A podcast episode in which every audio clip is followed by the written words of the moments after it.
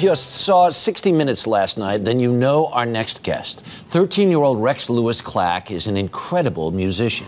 His mother, Kathleen, has written a book called Rex A Mother, Her Autistic Child, and the Music That Transformed Their Lives. And Rex and Kathleen are with us live in the studio. Good morning. Good so morning. great to have you here.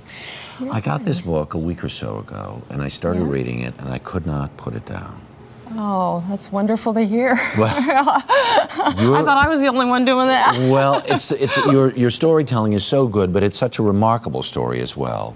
You're, pre- it starts with you being pregnant with Rex. You find out some of the things that are wrong, and in the early days after he was born, what did people say was going to happen with this young man? Well, there wasn't a lot of hope. First of all, they we found out he was blind, but then with all the, the brain issues, we the, the prognosis was very very bad. Yeah, because he had enormous cyst in his brain when he was born. Exactly. Hydrocephaly, just a, one bad piece of bad news after another piece of bad news after another one. Yeah. E- exactly, and everything looked pretty dire, didn't it, Rex? Yes. that was uh, it was very very hard times and um, very emotional times, uh, and things didn't look good at all. There's a story where you're in a, in the special school in Southern California, and they basically say, "We don't know if we can actually keep him here anymore."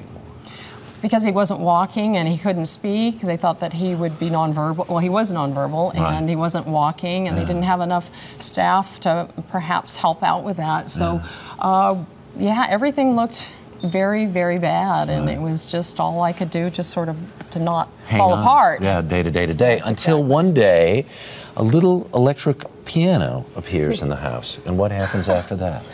Well, a miracle.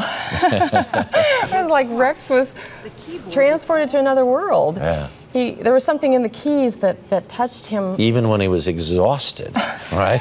Yeah, it was like he found life in that. It was like a lifeline Mm-hmm. because he wasn't interested in anything else. He was so sensitive to sounds and to touch Yeah. due to what they were calling autism, Right. which I didn't want to believe back then, didn't Yeah. really know what it was. But uh, so he didn't want to touch anything else except those keys. Hey Rex, how you doing today? I'm down here by you. I decided to come Hey, down. my on your mom level. remembers different sounds like light switches, doors closing, running water that made me feel crazy. Wait, I, would- yeah, that's what your mom writes about in the book. And then all of a sudden, music comes into your life. You like to play music? Yeah. Yeah. Is there some kind of music you like to play more than other kinds? Uh huh. Yeah, like? I don't know. No. no. Classical. Classical.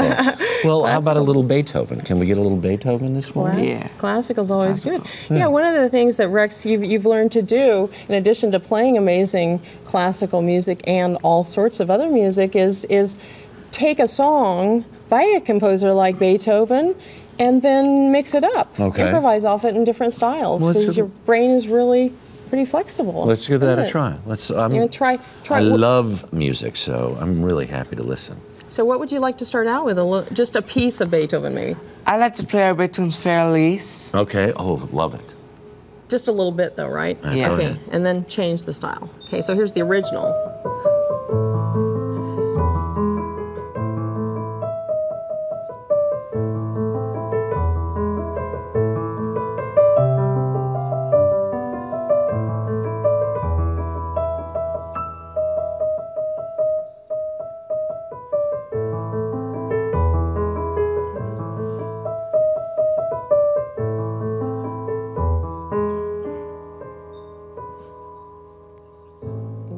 I think I'm as happy as you are. that sounds so beautiful. Sound beautiful. So would you you can play it in a different style though too. Yeah. Yeah. Let's hear that. What would you like to do? What, what kind of style? I like to play it like a tango. We need a Beethoven tango this morning, please. A tango? Yeah, a tango. That's sneaky. Sneaky. Well, yeah, you're a teenager too, so I guess that's the name of the game, huh? Let's hear it. That's part for the chorus. right, sneaky teenager. All right.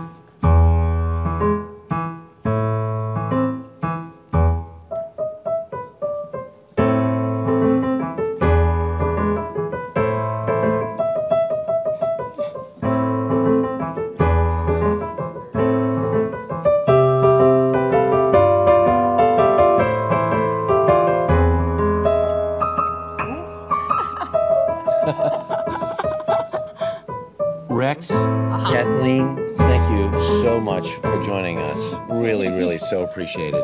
The name of the book is Rex.